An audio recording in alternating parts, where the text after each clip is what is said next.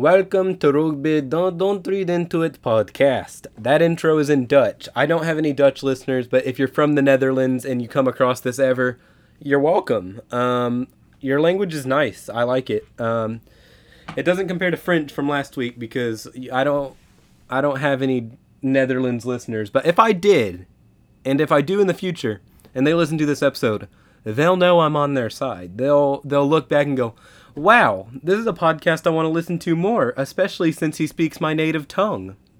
But I want to get straight into this episode. I want to talk about what I've been watching this week, and I've been rewatching a show I watched as a little child, not, a little child, like early teenage years, the show Merlin.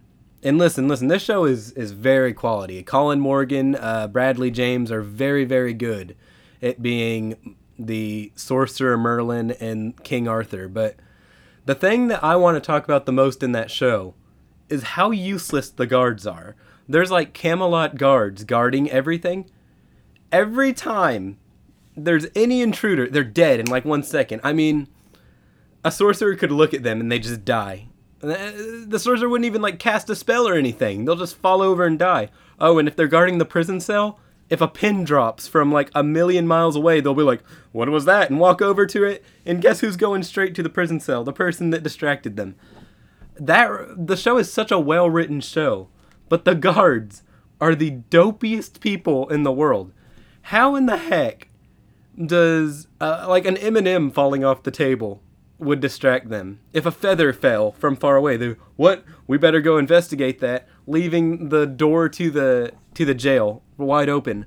And then they go inside of the jail and the jail cell and they're talking the main character is talking to whoever is in the cell and they're talking real loud. Do the guards not have ears either? it's ridiculous. And it's hard to watch the show when you're like, "Oh my god, the guard is so bad." There are no good guards in Camelot. Yeah, and you wonder why everything goes wrong there in the show. It's because the guards don't guard anything. They guard nothing. If I'm telling you, you could like whisper right in their ear and they'd be like, "The ghosts are speaking to me. I need to go investigate." It's it's bad. the guards are bad. The only badly written part of that show are the guards. So if you watch that show, pay attention to the guards because they don't do anything. They are worthless. Absolutely worthless. Just like my opinions in high school. Which brings me to story time. I, it's a little earlier than this time. It's usually the mid the mid episode classic but I have a feeling I'm going to ramble about this one for a while. And so I'm going to start it now. And as you heard, uh, this is one from me in high school again. My senior year, actually, my first semester, senior year of high school. I'm a sophomore in college for, for um, reference. This was two years ago now, which is kind of crazy to think about. Um, my high school wasn't very good at football. We had a few good seasons, but really couldn't piece together anything significant, especially in the playoffs. We only had one playoff wins, which is definitely attributed to a star wide receiver that we had. And a lot of people from that high school listen to this, so I don't really want to say the high school name on it. I don't know if I ever said it before, but I'm not going to mention it again because I don't want to like offend anybody from high school that's listening to this. But we weren't very good at football. Um, and I was primed, especially in my final two years of high school, of following and covering that football team, which meant live tweeting and just writing stories. It was not as in depth as in depth. I can't speak today, but it was not as in depth as um, what I do now. But it was something. It was a good start. Anyway, I was immature at this junction in time, as I'm sure most high schoolers are. I was very immature, but you want to maintain a, an impartial, an impartial like presence for journalism at all times, even if you're writing for the school that uh, you're you're you're writing for. So I wrote for my school's newspaper. I had to stay impartial for the most part because the readers know you're going for that team. I mean, you are the writing, you're attending them. You don't need to be biased in any way, and you don't need to show your disappointment or that you're upset with anyone. Um, and this story kind of stems from that.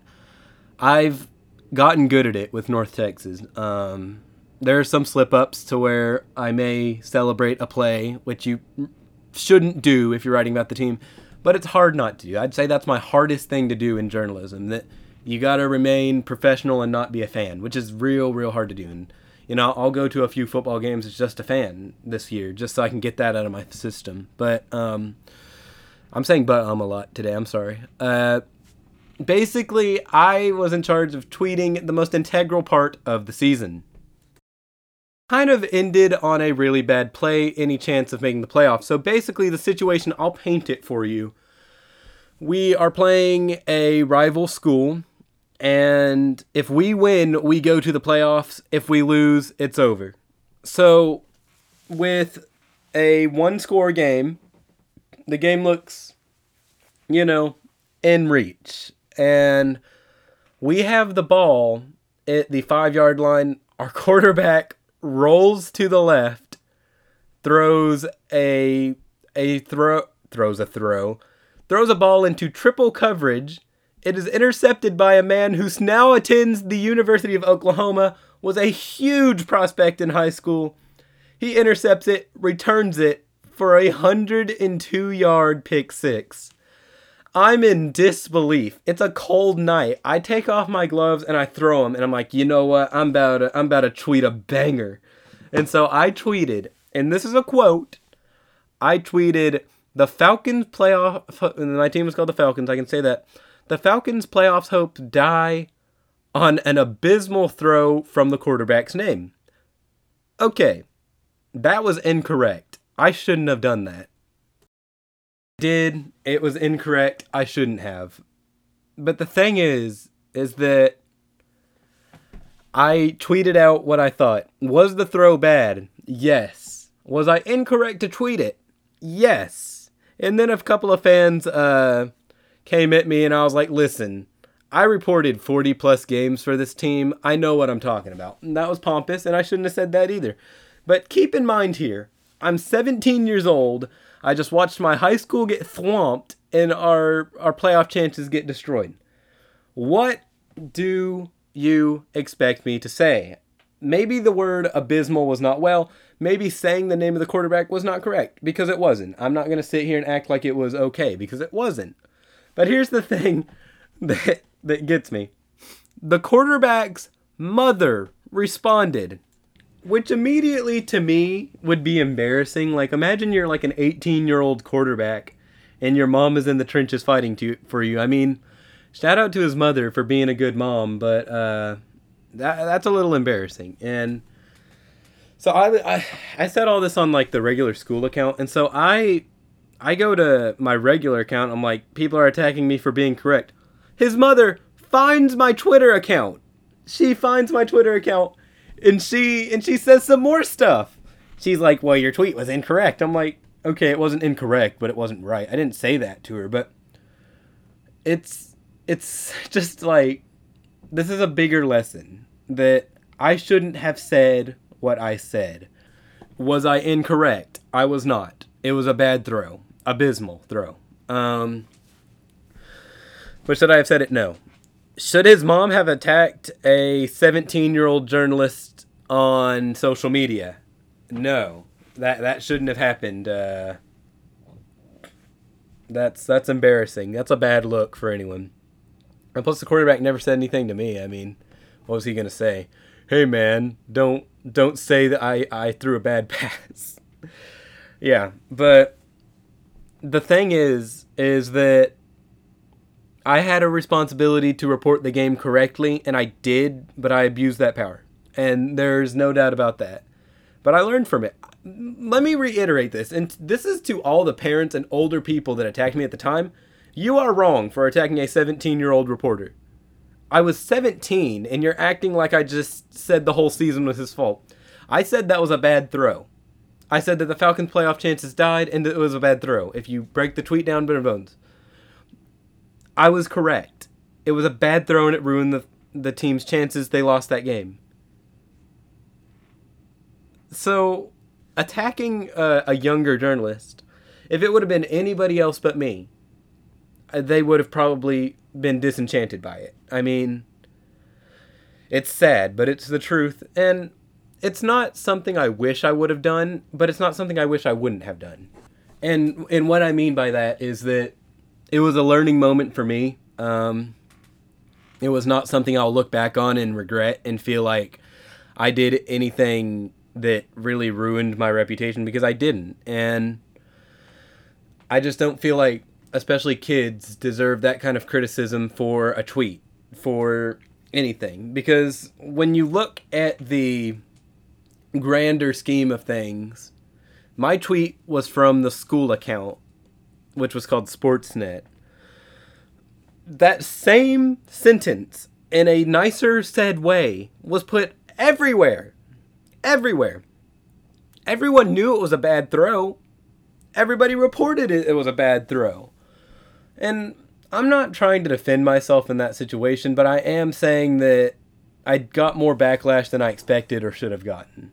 And, you know, I think the funny I can't even say this without laughing. I think the funny thing is that I also did commentary for basketball. And the quarterbacks, I, I don't know why, but his parents were always there. And so I would be commentating, and his dad would just look at me and stare at me the entire basketball game, trying to intimidate me, I guess. And I don't get intimidated. I've talked about that before. I just simply don't get intimidated. And so he looked at me intimidated. I'm like, is he supposed to be looking at me? One time, I was wearing a teal button up, and the teal button up is one that I also wore in my profile picture on, on Twitter and so his mom and dad are there and they keep looking up at me because when where you commentated was above the the home stands and so they kept looking up at me they kept looking up at me and i went what, what are they looking at me for so I, I squinted they were looking at my twitter account and going i think that's the guy that that talked about our son that's the man there he is reed smith the menace reed the menace smith is up there commentating games what does he know he said that my son's throw was abysmal. What does he know? What the hell? He should be fired. Shout out to episode six. oh my gosh. But yeah, they kept looking at me and I'm like, what the hell, bro? This is three months ago because I this was in January of 20, I guess 2020. And I had tweeted what I tweeted in October. So they held on, his mother and his dad held on to that grudge until basketball season started in January. I mean, if you got that much loathing in your heart, then I feel bad for you.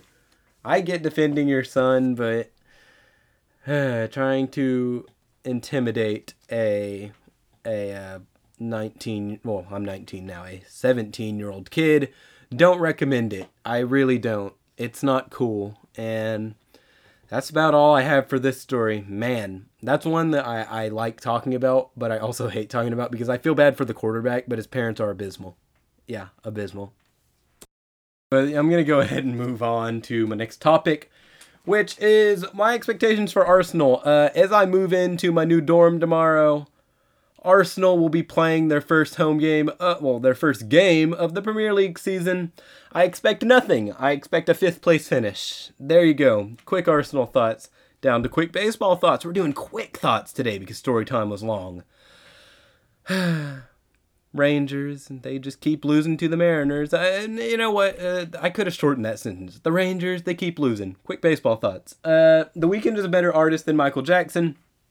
Let me delve into this one. I've talked about it a few times in my life. I think I've talked about it on here.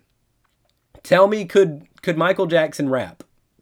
Because you can lyrically and in musically, Michael Jackson and The Weeknd go hand in hand. They can go hit for hit, really. But what separates Michael Jackson or The Weeknd from Michael Jackson, pardon, is have you ever heard Michael Jackson drop a bar? listen to the Weeknd in Reminder often, even Low Life. The Weeknd can drop absolute bars. Can you imagine Michael Jackson rapping? No. Therefore, The Weeknd gets the upper hand because he can rap and he's more musically versatile than Michael Jackson. And I'll die on that hill. The Weeknd is a better artist than Michael Jackson. And if you disagree, especially you, Liv, you're incorrect. You're just incorrect. You're you're holding on to the past if you think The Weeknd is not better than Michael Jackson, and I hate to tell you. And I want this to be a quick episode because I have a lot to do. Uh, Field of Dreams happened today. It was really lame. Uh, game between the White Sox and the Yankees and the Field of Dreams Corden Field. It was just janky. I, it just felt like weird and gimmicky, and it's not what I think baseball needs. It was just not cool. But I think that's going to do it for this week. I know, short episode, and it feels rushed, but I got a lot to do tomorrow. Got to move in, then school starts next week. So episodes should start coming out in the weekend instead of weekday, just letting y'all know. And I know this is not my best episode ever, but I want to put one out this week. I was supposed to put out a full length episode and even probably 30 minute to an hour episode with Harper and Nathan, but they could not do it this weekend. So that will probably be around next week. I will keep y'all posted on Twitter and keep you posted everywhere else. And you can find me on Twitter. I'm a regular account. If you love Mean Green Sports and you just like my random thoughts and want to hear them, Reed underscore Smith 25 for the podcast. DRII podcast is the Twitter handle. On Instagram, I'm Reed Cruz Smith, no spaces all lowercase. And then the podcast is Don't Read Into It, no spaces, all lowercase. If you enjoyed this podcast, please turn on the notification bell. If you want to be caught up on Don't Read Into It every week, you need to turn on that bell. It needs to happen. I appreciate all the new listeners. If you're from the Live branch, hello to all of you. I missed you, Liv. Have fun in Lubbock. She finally made it to tech. I think that deserves a shout out, but that's going to be it for this episode of Don't Read Into It wherever you are, wherever you may be, have a nice day.